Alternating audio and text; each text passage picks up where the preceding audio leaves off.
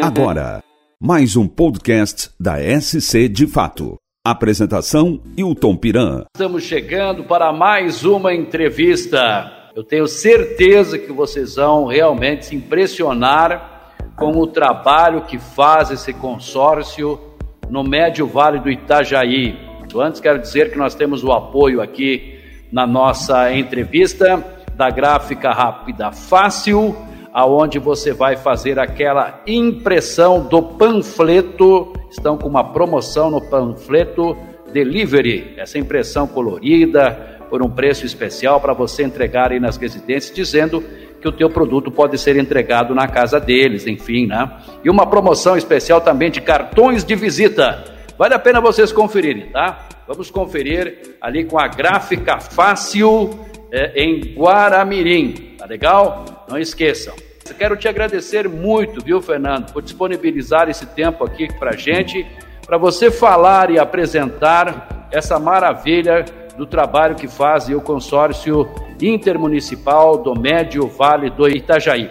Vamos à apresentação do Fernando. O Fernando foi prefeito também da cidade de Rio dos Cedros e agora está à frente, então, na diretoria desse consórcio. Obrigado aí pelo teu espaço. Acho que é sempre uma, uma alegria a gente poder traduzir algumas coisas que estão acontecendo, algumas iniciativas e aprendendo sempre com outras realidades também e naquilo que a gente possa contribuir também. Guaramirim ali, ah, nós temos raízes, né? O meu tem um tio que mora ali, a família mora, o tio Valmor, que é aí da cidade. Uh, ele é rio-cedrense, mas acabou se instalando ali em Guaramirim, tem uma ligação também bastante direta. Família, família bem legal aí também, com toda certeza. Mas estamos aí, onde tem dos resíduos, você esteve nos vídeos há dois anos atrás, gente começou um trabalho de uma, uma conversa aí de algum tipo de, de possibilidade de parceria, mas cada município tem sua realidade, tem suas composições, tem seus ajustes financeiros. Né? Médio Vale aí começou a extrair os resíduos há muito tempo, desde 2003, né, que efetivamente um dos caminhos foi, foram vencidos, que foi a implantação de um aterro público, né, um aterro que envolvia na época nove municípios, que fica exatamente nessa região onde está o aterro sanitário hoje. Mas hoje a gente nem fala mais em aterro, a gente já tem um desenho que vai além da condição de aterro. Aliás, o nosso desenho foi desconstruir a ideia de aterro sanitário. É, eu essa acho que realmente essa questão de aterro precisa ser superada imediatamente, né? Não dá, é inadmissível hoje nós continuarmos com esses aterros, e isso eu ouvi de você. É, lá no dia que estivemos, é, é, estivemos aí contigo, é, com uma comitiva de vereadores aqui da região, e você já dizia isso na época, que é inadmissível, nós não podemos mais admitir né, é, esse lixo todo sendo enterrado aí em aterros que fazem tão mal ao meio ambiente, né, Fernando? É Mas assim, vamos apresentar então esse consórcio. E aí eu coloquei o título da nossa entrevista como Criação de Consórcios para a Destinação Correta dos Resíduos Sólidos Urbanos. Uhum. Certamente você sentindo na carne a sua preocupação como prefeito na época, enfim, você viu que o custo né, que algumas prefeituras estão tendo, e na época certamente ali Rio dos Cedros também, é muito alto para a destinação correta desse resíduo. A partir daí, então, é que vocês se uniram e decidiram uh, se fortalecer como forma de um consórcio, é isso, Fernando? É, eu, eu, colocaria duas maneiras. Uma, primeiro, o que é um consórcio e o modelo consorciado de ser. Né? O consórcio é uma ferramenta, é uma, é uma, uma forma de agir onde que dois ou mais municípios que têm o mesmo problema podem encontrar uma solução em comum. Ainda mais quando se trata de municípios de pequeno e médio porte, que têm mais dificuldade de lidar com, com uh, problemas mais complexos, como é saneamento, água, esgoto, resíduos sólidos, essa parte toda, e não são coisas para um mandato, são coisas pensadas para 20, 30, 50 anos e tem que ser trabalhado nesse sentido. Então é que os municípios começaram a entender aqui no Médio Vale do Itajaí que era mais fácil unir forças e desenvolver um projeto em definitivo para dar uma destinação mais adequada. Lá em 2001, é importante entender também que o consórcio ele é multifinalitário, nós não lidamos só com resíduos sólidos, nós lidamos com uma série de outras ações também, conforme o interesse dos municípios, mas um dos carros-chefes é esse serviço de resíduos. E lá em 2001 ainda houve uma movimentação muito forte aqui do Ministério Público para acabar com os tais lixões. Infelizmente, nós estamos aí completando dia 2 de agosto próximo 10 anos da Política Nacional dos Resíduos, que é lei, né? que é lei, e ainda 42% dos municípios ainda estão em lixões ou aterros controlados. Né? Aterros controlados nada mais são do que lixões melhorados, vamos falar assim. Né?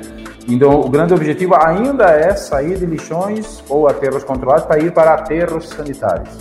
Aterro sanitário é uma definição que ela vai em adequação à própria legislação ambiental, onde você tem uma preparação do espaço, né, toda uma, uma hipermeabilização do solo, com as lonas certas, enfim, tem todo um trabalho disso. E se o país ainda hoje, né, na data de hoje, está falando em acabar com 42% dos lixões de aterro, a nossa proposta já há mais tempo até foi acabar com os aterros. Né? E eu acho que isso a gente tem que aprender com quem já passou por essas experiências, já está em outras etapas. Nós tivemos a oportunidade de estar aí em vários países, especialmente Alemanha Suécia, que despontam a nível de mundo nessa preocupação com os resíduos sólidos e apresentando alternativas, etc., conhecendo realidades e adequando a nossa realidade, claro, aqui. Então, esse projeto foi apresentado há três anos atrás, em 2017, julho de 2017 para ser exato. Nós estamos aí completando o terceiro ano aí desse projeto. É um projeto bem ousado, um projeto que trazia sete metas a serem implantadas, entre elas trazer mais municípios, nós precisamos de mais volume, construir uma sede própria para o consórcio, aumentar os serviços do consórcio e na parte de resíduos, mudar completamente a forma de operação do aterro que já existia, profissionalizá-lo, né, buscar iniciativa privada para a execução do serviço, não que o público não pudesse executar, mas queira ou não queira, iniciativa privada tem mais expertise né, em determinados eh, serviços. E o segundo foi Uh, se desde 2003 até 2016, final de 2016, onde fez o estudo, 13 anos, se recolheu o material, não estava mais caindo no, no meio ambiente, mas trazendo com aterro. Ótimo. A pergunta era, de acordo com a política nacional que traz os objetivos da redução, reuso, reutilização, reciclagem, processamento, ou seja, todas as peneiras que você pode fazer antes para não colocar na última que é a disposição final. Foi feito muito bem feito a disposição final diante do Senado de 42% do país, né, aplausos. Mas dentro de uma realidade da política nacional que está fazendo 10 anos, que é aproveitamento desses materiais, a gente estava deficitário. Então se começou a implantar todo um serviço que ele vai desde o modelo de acondicionamento na casa da pessoa, como ela vai colocar esse resíduo na porta de casa, como vai ser coletado, como vai ser transportado até aqui e como vai ser processado. Então foram desenvolvidos vários mecanismos de processamento no intuito que se aproveite o máximo possível desses materiais e que só vá para um aterro final mesmo, um material depois de processado e com uma diferença, inerte, ou seja, não gera mais churume percolado, não gera mais gás, porque ele já passou pelo processamento, diferente de hoje que você deposita e gera os passivos, que é o próprio churume para ser tratado, o gás que fica queimando diuturnamente ali, uh, poluindo o meio ambiente, ou seja, chega a, é, é, a, ideia é desconstruir a ideia de que nós precisamos sair de um lixão para ir para um aterro. Não, nós podemos já sair de um lixão que ainda está e direto para um modelo de processamentos, eliminando essa parte meio que é o aterro. Parece estranho, porque toda a política ainda fala em ir para aterros, mas essa provocação, essa insurgência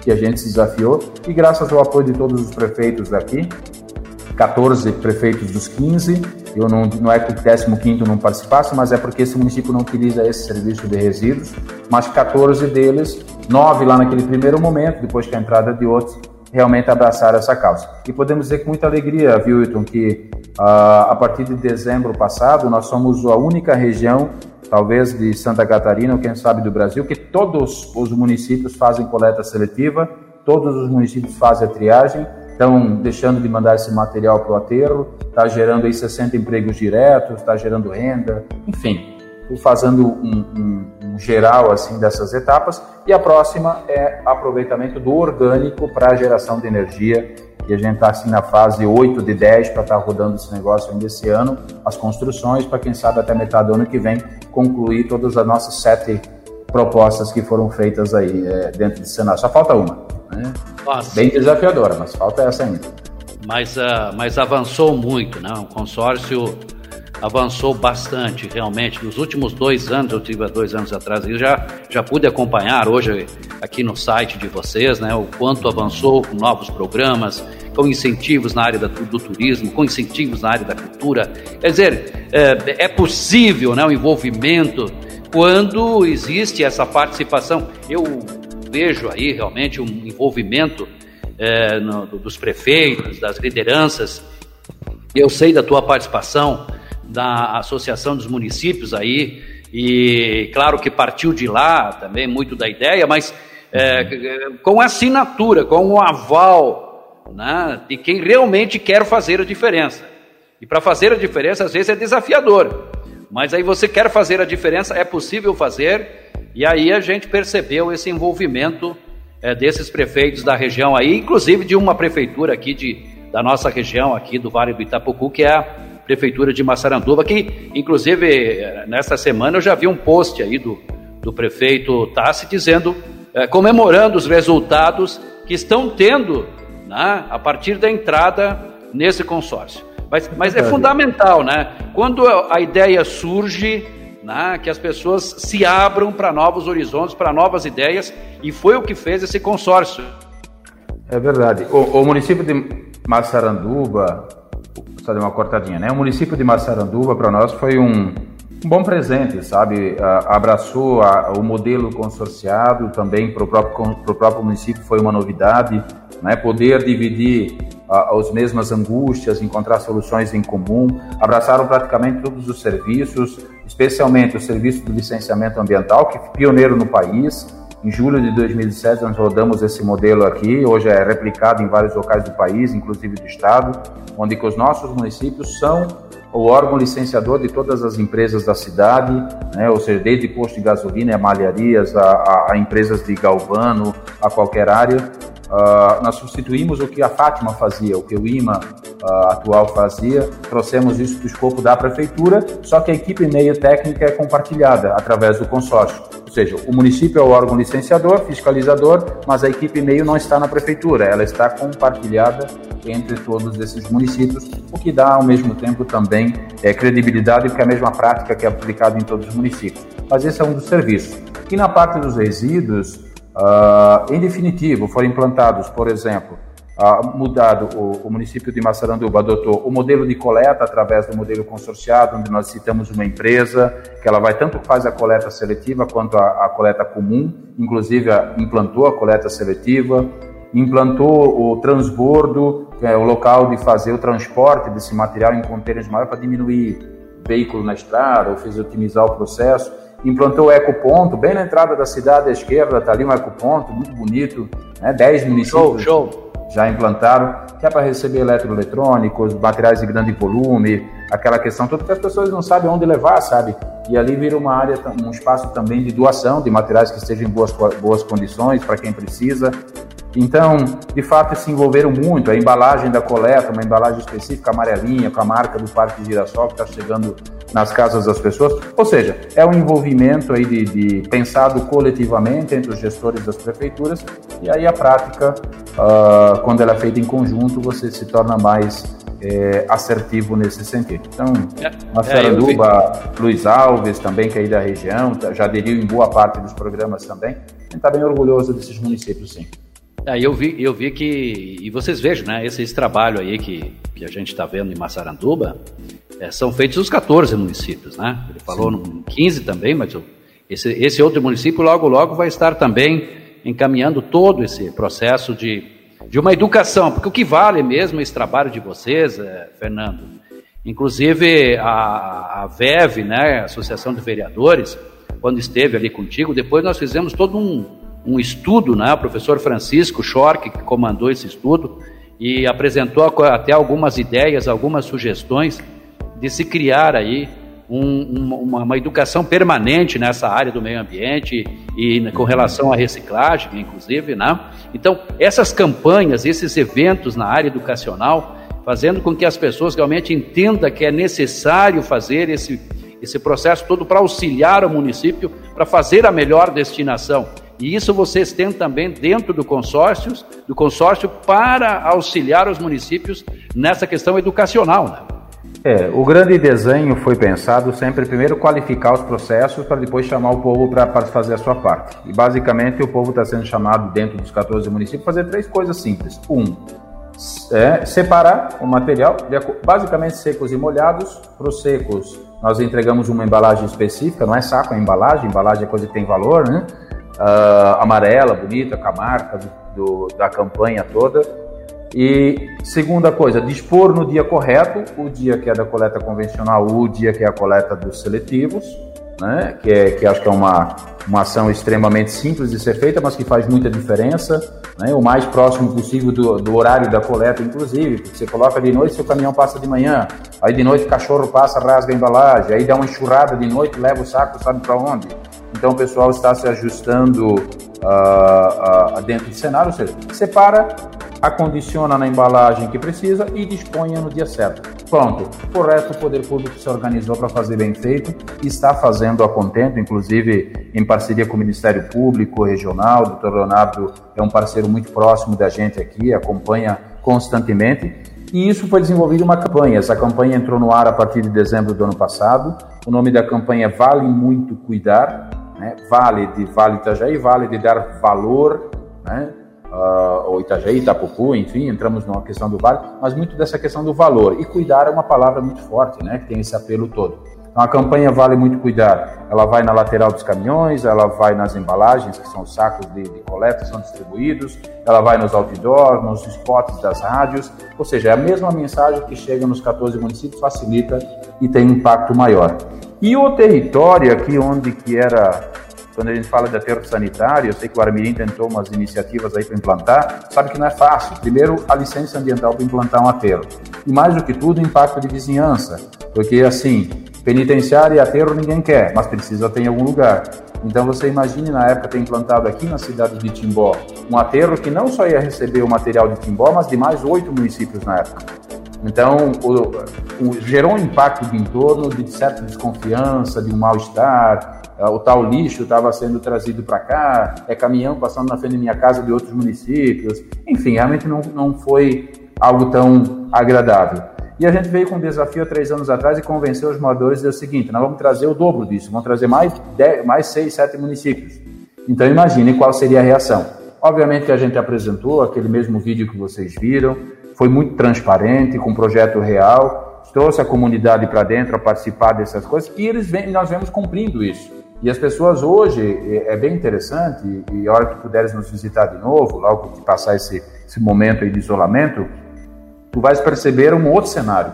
É aquele cenário que criava uma imagem um pouco é, não tão agradável, nós fizemos construções modernas, a sede do consórcio é toda de vidro moderna, investimos mais de um milhão de reais, a unidade, a central de triagem compartilhada, dois mil metros de área construída, absolutamente moderna, nova, equipamentos é, mecanizados, bem sofisticados, com uma imagem boa, o processo de operação. E esse território, ele foi transformado como não só uma área de disposição, é, mas uma área de processamento. Tanto que a gente começou a desenvolver qual seria o, nome para isso, para mudar, desconsiderar falar em aterro. Aterro é uma partezinha lá no final é, do processo, que aqui era conhecido como a área do lixão, né?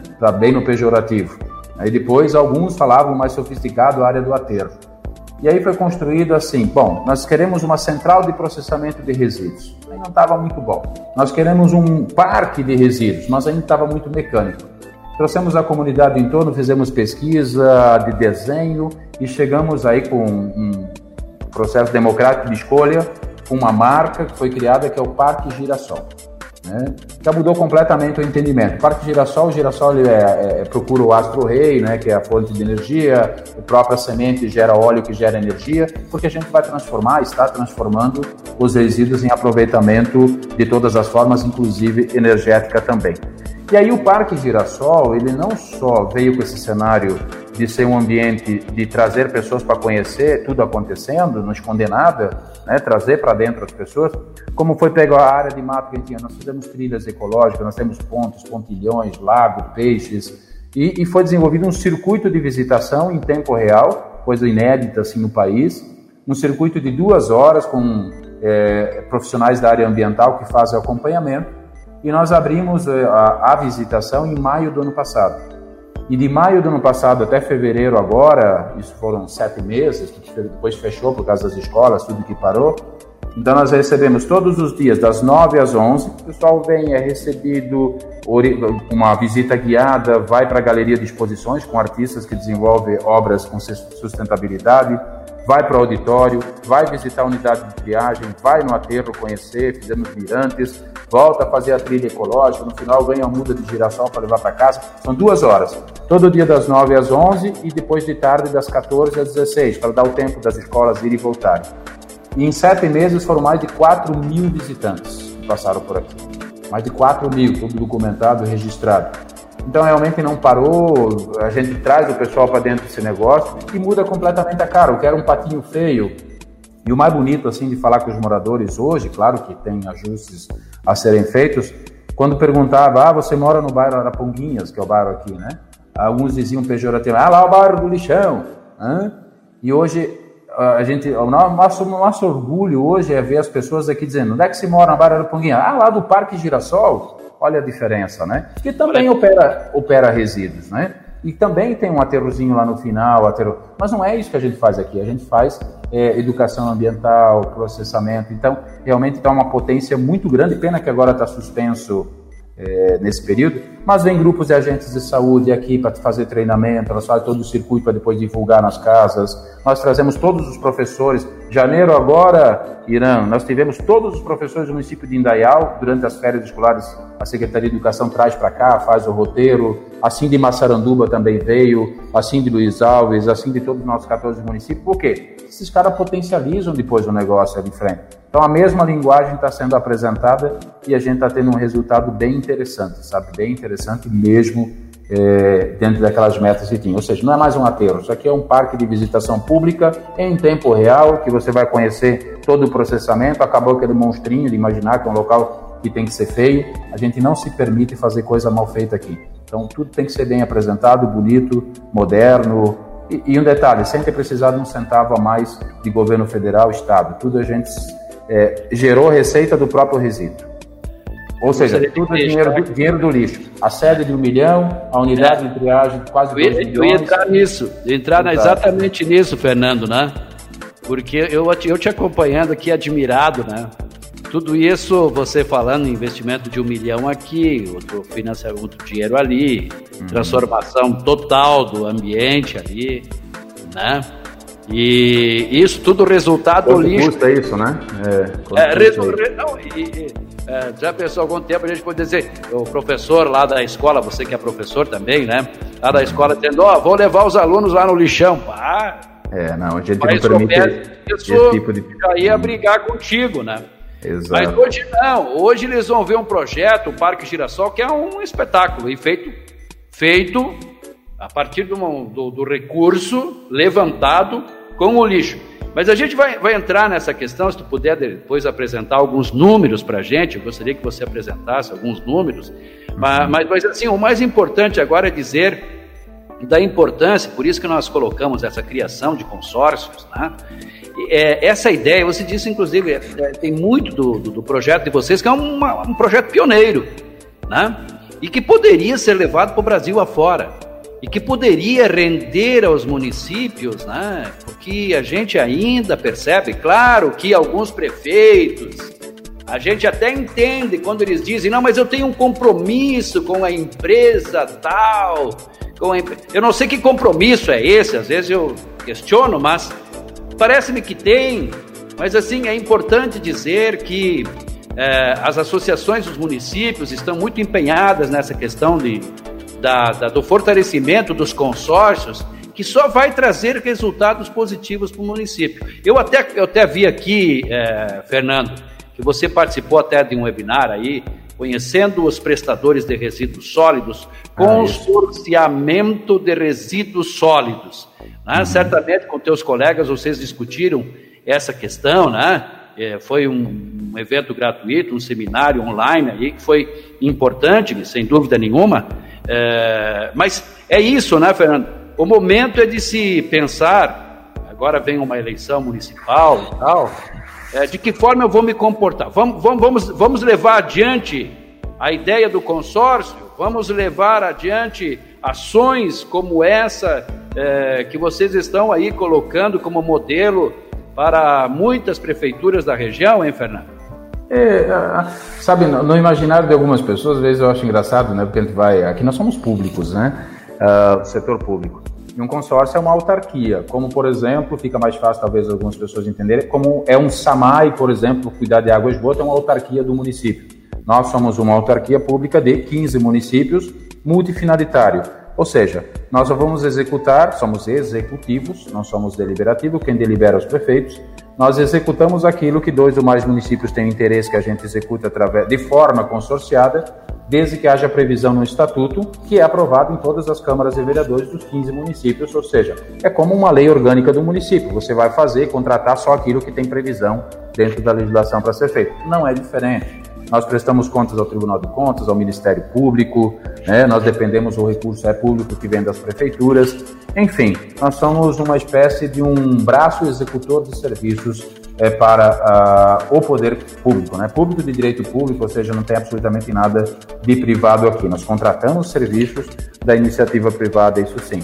A nossa região do Vale aqui ela tem um histórico de vivência associativista muito forte. Né? A maioria, na verdade, Santa Catarina como um todo já tem essa experiência associativista muito avançada em relação a outras partes do país. Do, do país. A maioria das associações já são cinquentenárias, já estão ou fizeram ou estão fazendo 50 anos. Os nossos consórcios, a maioria já estão com 20 anos de história, que é o nosso caso com 22. Né? Então já tiveram essa experimentação, já, já entenderam que nós não vivemos isolados, nos impactamos, né? Quem dera ali o tal do corona agora, para entender que a aldeia é global, mas mais do que tudo numa bacia hidrográfica de região. Então, o Médio Vale aqui, basicamente é o mesmo rio, ou, de nada adiantaria fazer todo um serviço de saneamento de um município é, a, a jusante, abaixo, né, se um amontante não fizer, ele vai contaminar o de baixo. Então, nós nos impactamos em água, em esgoto, em resíduos, em, uh, em transporte público, em defesa civil. Então, por que não sentar junto tomar decisões em conjunto para ser mais assertivo? E esse é um modal que é muito próprio dos nossos prefeitos. Na época, nos dois mandatos que eu fui prefeito, também fui um, uh, um entusiasta disso. O, eu, eu, fiz mestrado na Univale, a minha dissertação de mestrado foi sobre consórcios públicos, realmente eu sou entusiasta desse modelo. Por quê? Porque são ações que ultrapassam a limitação política, já que aqui nós lidamos com 15 prefeitos de bandeiras diferentes, isso está em segundo ou terceiro plano, ultrapassa a questão é, dos mandatos, né? temos eleição esse ano, mas o consórcio continua, uh, então os, os compromissos que se assumiu continuam a acontecer. Uh, não fica sujeito a cada dois anos eleições ou municipais ou federais que possam interromper serviços. E quando você fala de serviços complexos como água, esgoto, resíduos assim por diante, não é coisa para pensar para o mandato. É coisa para pensar para uma região e de longo prazo e para ajustando é, todos os cenários. Então isso já é uma, uma forma de agir, o consórcio é uma modalidade de fazer um serviço público. Posso fazer sozinho no município? Posso. Né? Posso fazer isso compartilhado? Melhor. Eu vou conseguir mais qualificação técnica, especialmente municípios menores que têm dificuldade de ter pessoal que dê conta de todas as demandas que tem. E ainda também num custo menor, porque você divide a conta entre todos. Né? Eu vou dar um exemplo. É como fazer a contratação de um serviço simples. Digamos lá que o município resolva fazer dragagem de rio. Uma ideia que me veio agora. Nós somos acometidos muito por enchentes aqui. Então é diferente um único município contratar mil horas de máquina ou simplesmente dizer, ó, eu preciso mil, outros a quatro, outros sete. Olha, na soma nós estamos 45 mil horas de máquina de escavadeira. Aí o consórcio faz o modal licitatório para 45 mil horas, você consegue diminuir esse preço, né? E aí cada município vai lá e paga as suas que usar e acabou. É, os mercados fazem isso, as redes de supermercado, enfim. Isso também é uma forma não só para contratar é, na questão de compras, mas também para operacionalizar serviços o modelo consorciado vem cada vez se tornando uma realidade. E o resto do país está aprendendo aqui com a nossa região a entender consórcio, como funciona e correndo atrás de organizar nesse sentido também. A gente é visitado por muita gente aqui, sabe, de, de outros estados também. Ah, é, serve de modelo né, para a maioria das regiões aqui do estado e do país, o consórcio de vocês. É, só para as pessoas entenderem bem, Fernando, o município, para entrar no consórcio, ele dispõe de um recurso, né? ele vai disponibilizar aí, vai comprar uma cota, né? não sei como é que é bem isso, né? mas é em torno disso, vai disponibilizar esse recurso e a partir daí ele entra naquele modelo que vocês proporcionam aí, né?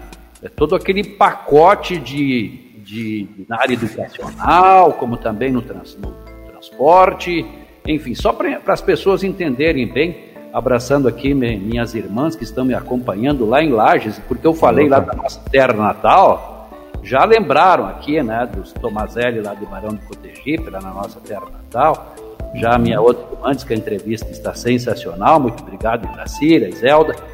É, mas é assim, então, como o município chega até vocês, de que forma, é, qual é o modelo para que ele entre e, e, a partir daí faça parte do consórcio em Tomazé? Sim. É, é, é, depende, né? Porque assim, os consórcios eles nascem normalmente de interesses de municípios que estão muito próximos, interligados e que acabam se impactando. Como nós já temos mais de 20 anos, lá atrás era outros interesses. O consórcio começou para resolver problema de cava de macadâmia aí para botar saibro nas estradas. Tinha que licenciar, os municípios não faziam como, montaram um consórcio, registraram para cinco municípios, que eram os municípios da bacia do Rio Benedito, contratar técnicos aí que na época não tinha, geólogos, engenheiros de minas, para poder licenciar a bendita das cavas, senão não conseguiam botar macadame nas ruas. Antigamente botava máquina e fazia. Hoje em dia não é mais assim. E, e na verdade hoje em dia eu estou falando há 20 anos atrás, né? Então havia essa necessidade, depois o próximo passo foi a questão dos resíduos, e conforme as demandas foram surgindo, hoje em dia praticamente os municípios aqui, aquilo que puder, eles vão encaminhar para fazer de forma consorciada, seja, uma forma de operação. Alguns serviços não demandam patrimônio, é só contratação de serviços, então não demanda, por exemplo, temos um serviço de casa de acolhimento de alta complexidade, então não demandou construir a casa, nós contratamos o serviço, alugamos um espaço, contratamos a equipe para operar a casa de acolhimento 24 horas por 7 dias por semana, e aí tem um custeio de manutenção.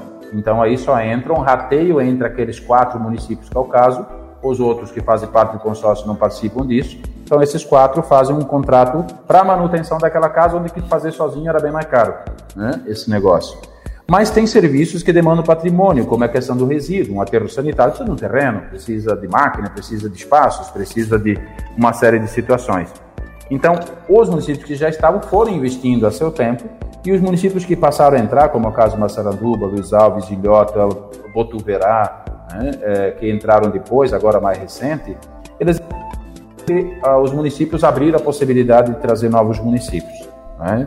E segundo, se eles vêm para outros serviços que não demanda a indenização patrimonial, então não haveria problema. Como eles vieram a maioria para a questão de resíduos, então se fez um levantamento do patrimônio existente e se fez a divisão per capita né, do, de todos os municípios, e aí, é mais ou menos dividindo em ações, o município, conforme a população que tem, ele vai comprar tantas ações, vamos falar um termo assim, vai comprar essa parte do patrimônio proporcionalmente aquilo. Digamos que o nosso patrimônio valesse aqui 10 milhões todo, uh, o município ali de tantos mil habitantes, ele vai entrar dentro do coeficiente total, regrinha de 3, nós somos 340 mil habitantes aqui, o cara que tem 34 mil habitantes vai ter 10% do patrimônio. Então, dos 10 milhões, ele entraria com um milhão.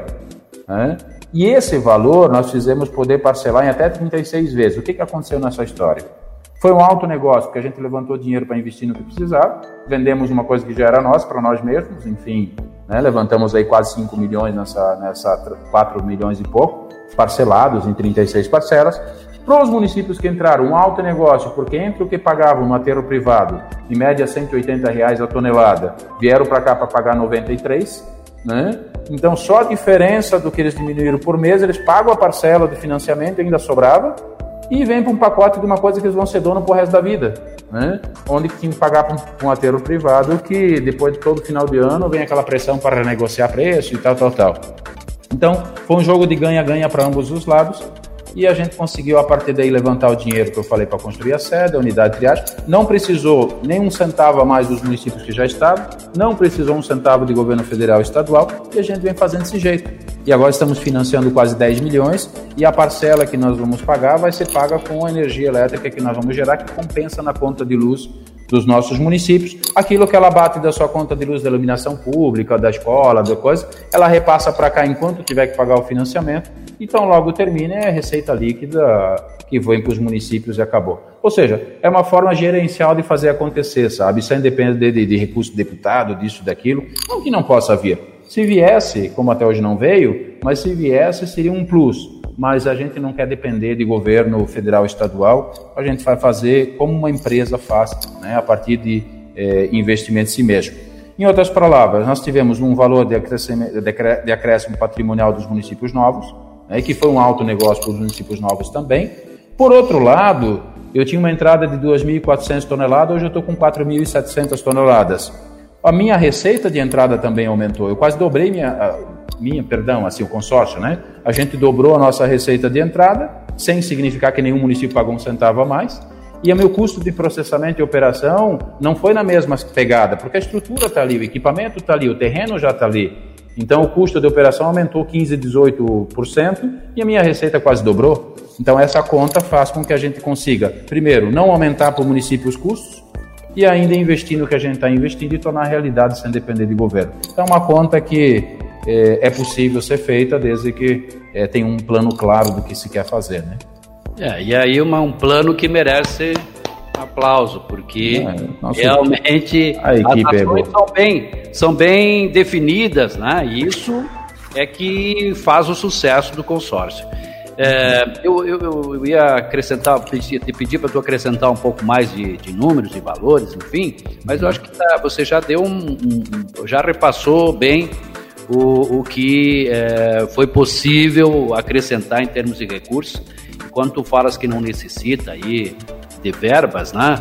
É bom que o consórcio consiga dar os seus passos com tranquilidade, sem verbas públicas, mas quer dizer, é, verba de governo, né? De governo federal, estadual, mas uh, fica o alerta aí para os deputados, né? Poderiam sim estabelecer algumas emendas para esse fim. Eu acho Não, que pode, pode, pode e deve, né? Pode e deve, acelera as coisas, né? Claro, sem dúvida. Exatamente. É, Nós então... somos públicos, podemos receber dinheiro de deputado, podemos receber de qualquer setor, mas aí até o momento a gente não tem muito êxito, não por falta de, de pedir, mas a gente sabe que tem um lobby político, é mais interessante amarrar lá com a prefeitura X, com o prefeito X, que é do partido X, para ter um retorno na política lá na frente. Aqui eles não vão ter nenhum retorno de alguém que vai para a rua fazer campanha. Por outro lado, vão ter um retorno para a sociedade entender né, que o recurso é, atende todas as famílias, mais, otimiza, né, mais otimizado, olha o poder de impacto, mexe com todas as famílias, né, nesse sentido também. Mas nem todos têm essa compreensão, viu? Nem todos têm.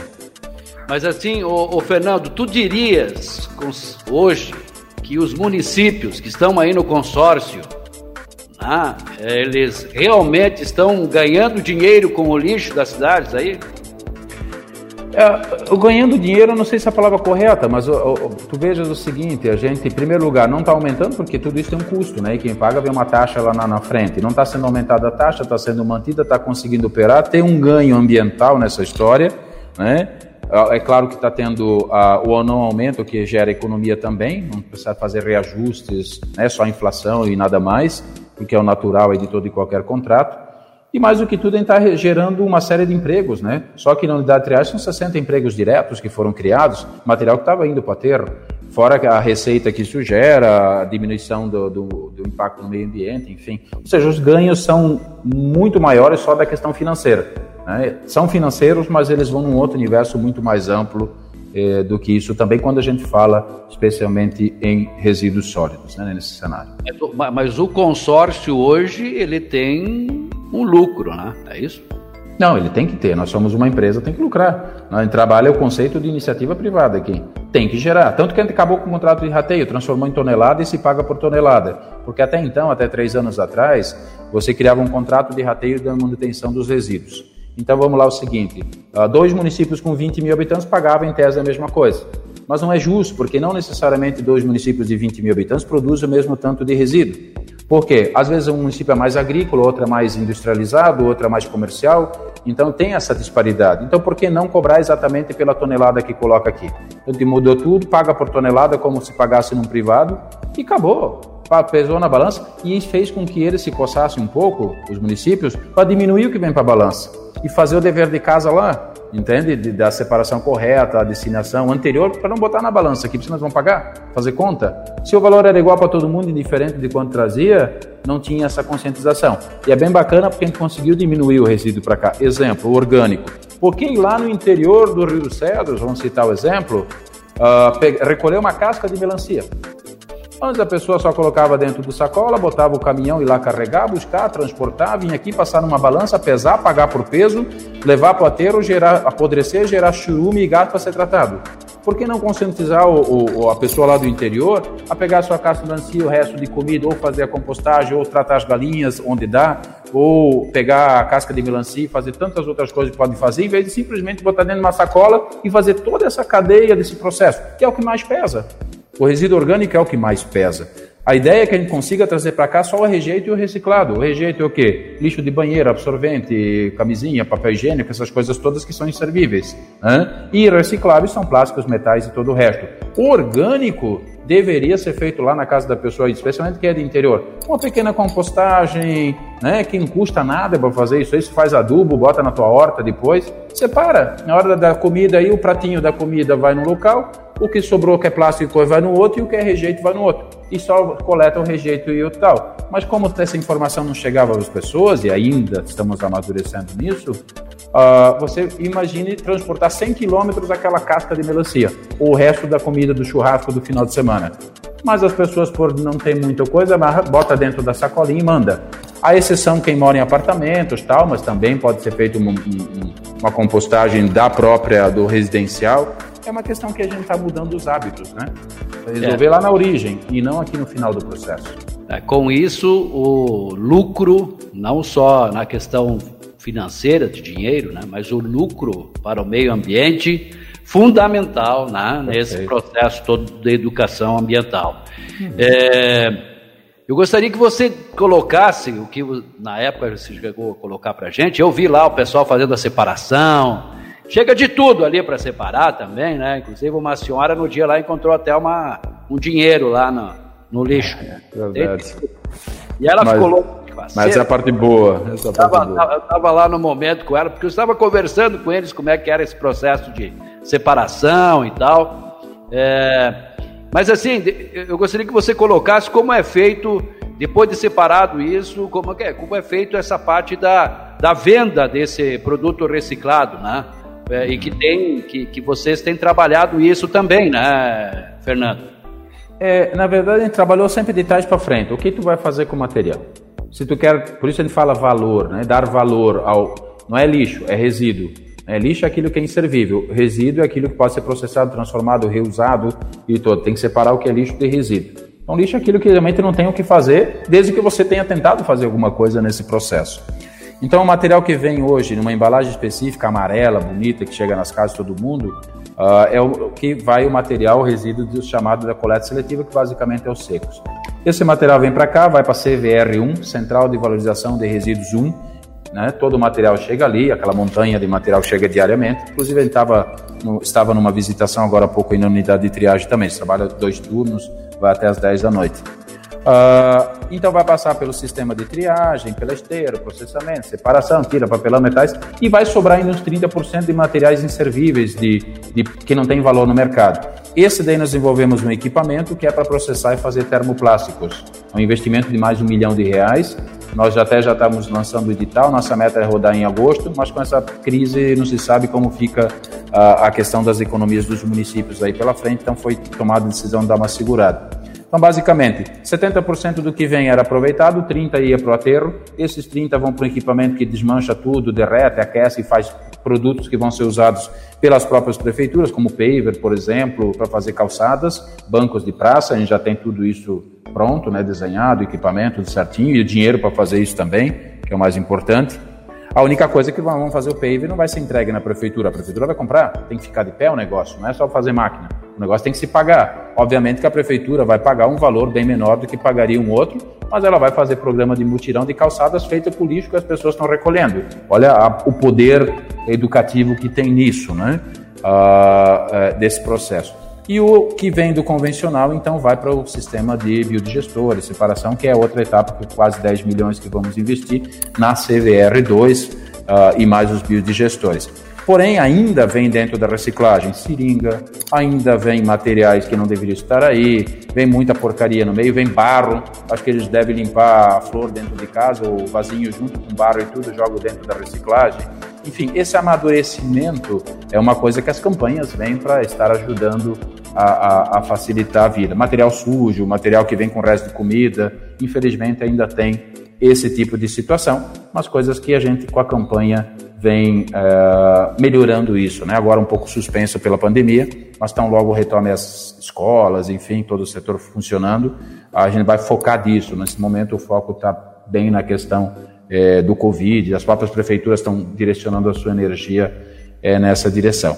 Mas enfim, tudo tem valor, tudo é possível, você cria um produto no final e você tem a destinação desse produto. Né? O, o que não é, e a, e a parte da reciclável dos 70%, nós fizemos um termo de cooperação técnica com uma cooperativa de, é, uma associação, na verdade, de profissionais da reciclagem, que operam e fazem a venda eles mesmos. Então faz parte do negócio, a venda é deles, eles pagam os funcionários, quase 60 funcionários que eu falei antes ali que estão é, ganhando seus salários é, a partir desse, desse material. E pasmem, tá? Salários entre 2 e 3 mil reais. Nós estamos falando aqui nenhum nada de coisa.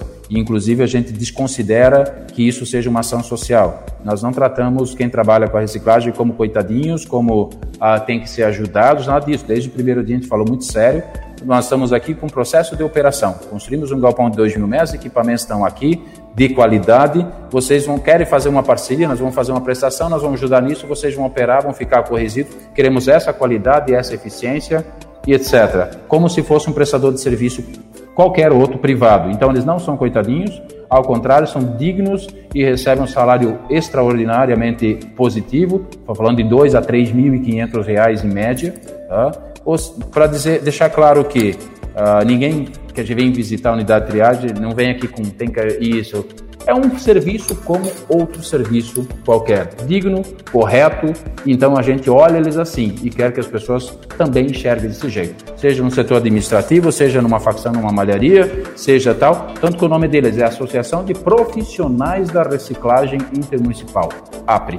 Né? Então lá trabalhando agora. Eu voltei de lá e daqui a pouco estou indo lá dar uma passada de novo. Fantásticos. Né? O pessoal é, faz um belo trabalho. Claro, Chega de, é... desse coitadismo aí, desse vitimismo que se cria Brasil afora.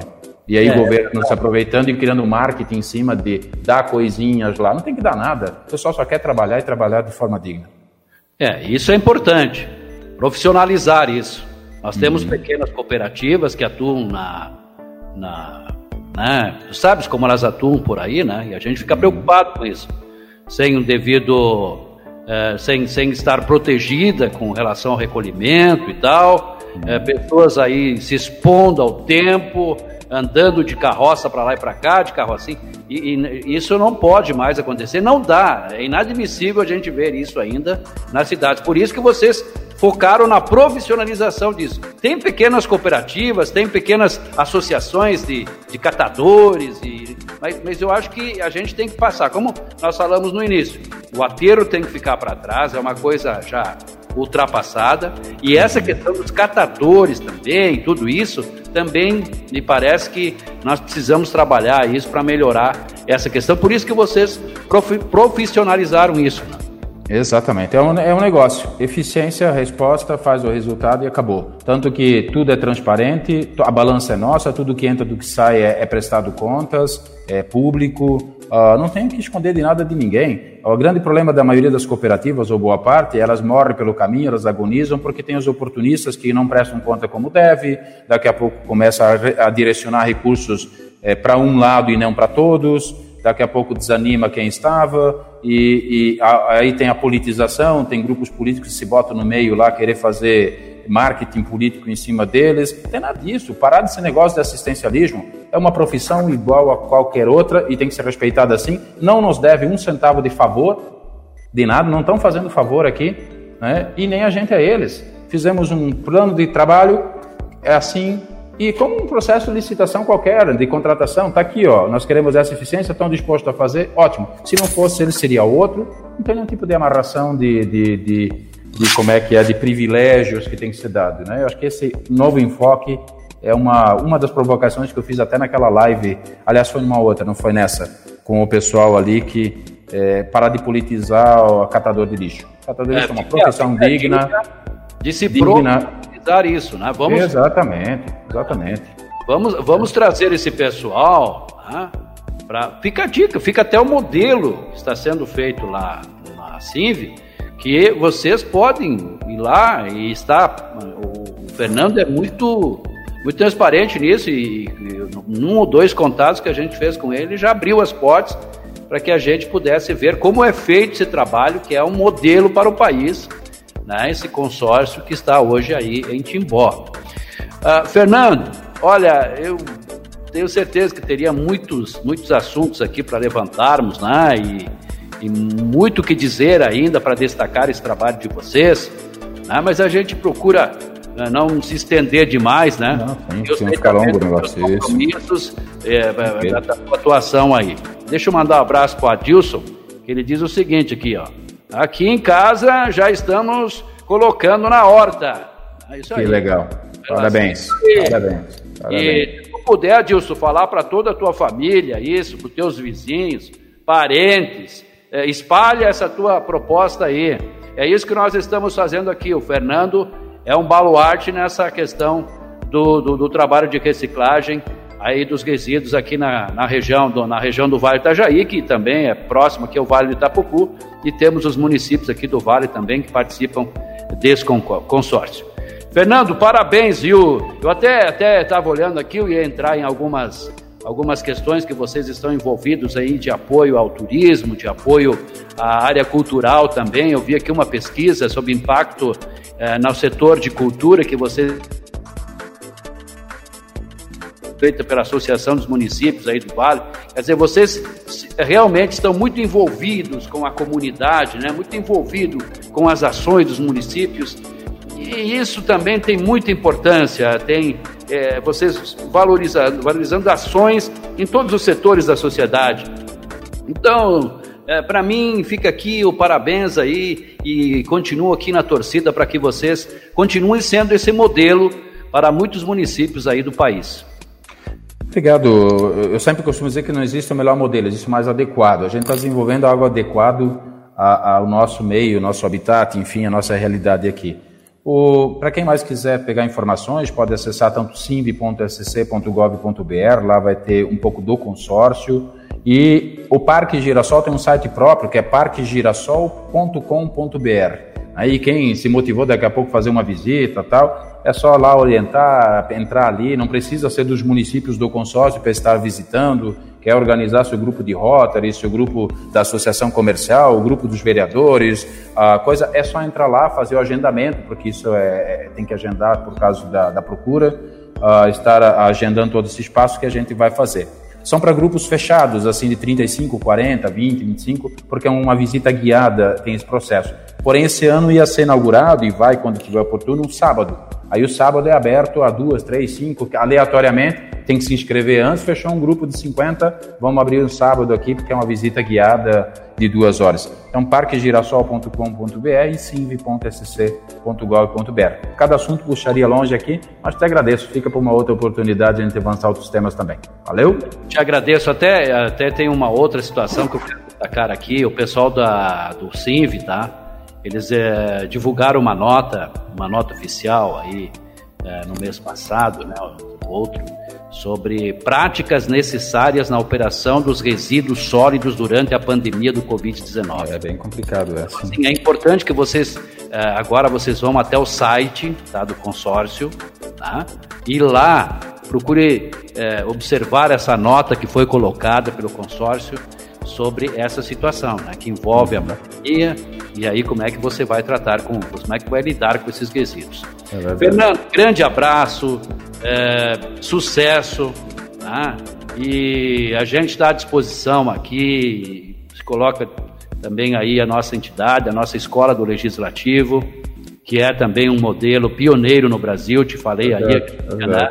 Uhum. Foi a, foi a un... É, é a única escola do Brasil criada por uma associação de vereadores e a gente está aqui na coordenadoria junto com o professor Francisco e, e queremos né, continuar nessa proposta de levarmos aí a educação ambiental também e, eu, e queremos contar muito com o teu apoio nesse sentido, tá bom, meu irmão?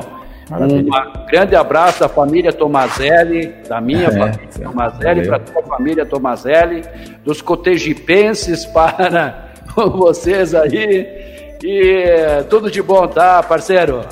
Valeu, querido. Obrigado. Obrigado mesmo. A todos. Essa, essa live aqui vai ficar disponível aqui na página SC de Fato. Nós vamos estar colocando também na SC de Fato Rádio, uma rádio web, essa entrevista. E vamos estar disponibilizando um podcast sobre essa entrevista também. Se o Fernando quiser disponibilizar aí para seus amigos e as pessoas aí, a gente agradece. Um abraço, gente.